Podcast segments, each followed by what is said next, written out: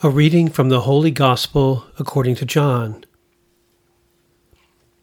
On the evening of that first day of the week, when the doors were locked where the disciples were for fear of the Jews, Jesus came and stood in their midst, and said to them, Peace be with you. When he had said this, he showed them his hands and his side. The disciples rejoiced when they saw the Lord. Jesus said to them again, Peace be with you. As the Father has sent me, so I send you.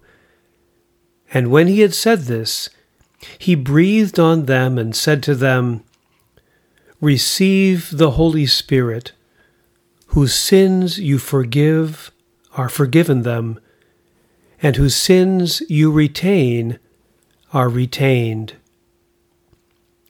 The Gospel of the Lord. Pentecost is often called the birthday of the Church. When the day of Pentecost came, they were all together in one place. It turns out that the one place they're in is a house. The early church met in houses. So I think that when we read the word house in the New Testament, it's a safe bet we are in church. The word house is also used to refer to the Jerusalem temple as the house of God. The Acts of the Apostles is a parallel book to the Gospel of Luke. What happens in the Gospel does not stay in the Gospel. Last Sunday in Acts chapter 1, Jesus said to his disciples, you will receive power when the Holy Spirit has come upon you. This echoes the word the angel Gabriel spoke to Mary in Luke's Gospel. The Holy Spirit will come upon you, and the power of the Most High will overshadow you.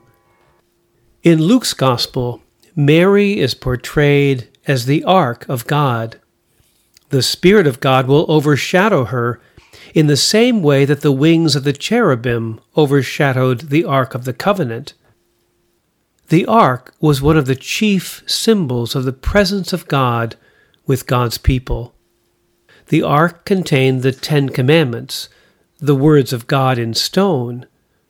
The womb of the Virgin contained Jesus, the Word of God made flesh. The Ark was eventually brought to Jerusalem and placed inside the Holy of Holies. When Solomon dedicated the temple in 2 Chronicles chapter 5, quote, The house of the Lord was filled with a cloud, the glory of the Lord filled the house of God. End quote. At Pentecost, the rush of a violent wind from heaven filled the entire house where they were sitting all of them were filled with the Holy Spirit. The new house of God, the church, is filled with the presence of the Holy Spirit in the same way that Mary, the new Ark of the Covenant, was filled with the Holy Spirit. Once a year, the high priest entered the Holy of Holies. It was a frightening and terrifying experience. They used to tie a rope around the ankle of the high priest just in case something happened to him. No one would dare go into the Holy of Holies to rescue him, but they could drag him out by the rope. In the Gospel of John, we encounter the glory of God in Jesus. On the evening of that first day of the week, when the doors were locked where the disciples were, for fear of the Jews, Jesus came and stood in their midst and said to them, Peace be with you. Where the disciples were is the place where the risen Lord meets them. As we hear in Matthew chapter 18 verse 20, where two or three are gathered in my name, I am there among them. The doors were locked for fear of the Jews. Let's reimagine that fear. The Jews were frightened to enter the Holy of Holies. The disciples fear going out into the world, the new holy place.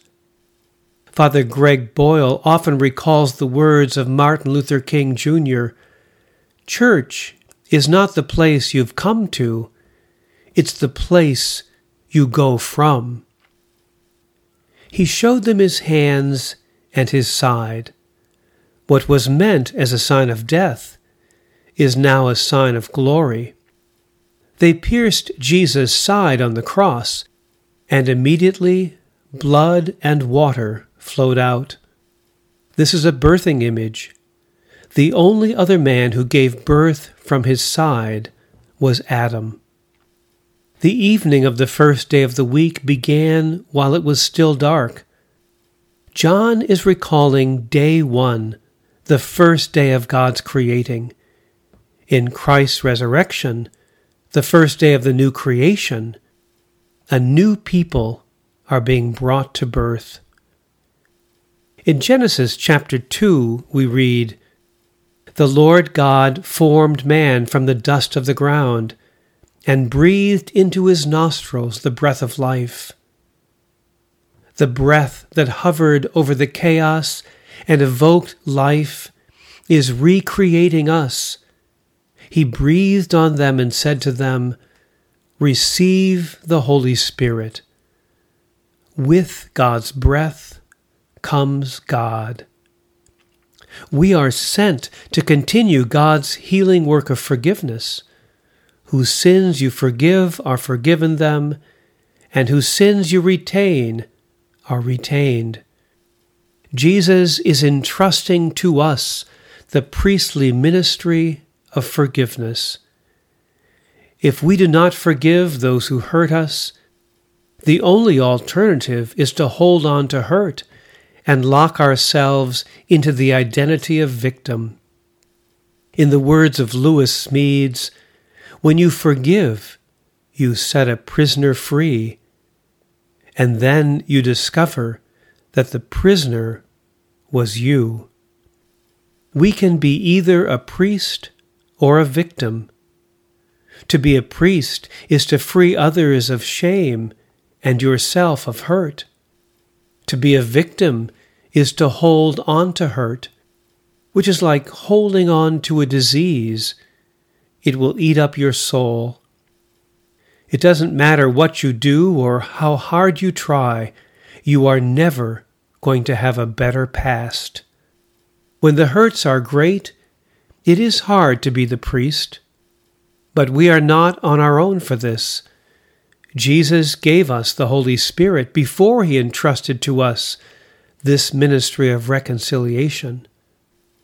Pentecost is not so much about the power of God coming from outside us and down into us, but a releasing of the power that is already within us, breathed into us by God at creation and by the risen Christ still among us. The church, in its fearful hiding, is given a second wind. The apostolic community finds its voice to speak a word that all the world longs to hear. We go forward to discover a new way of being human together. As the psalmist sings in Psalm 104, when you send forth your Spirit, they are created, and you renew the face of the earth.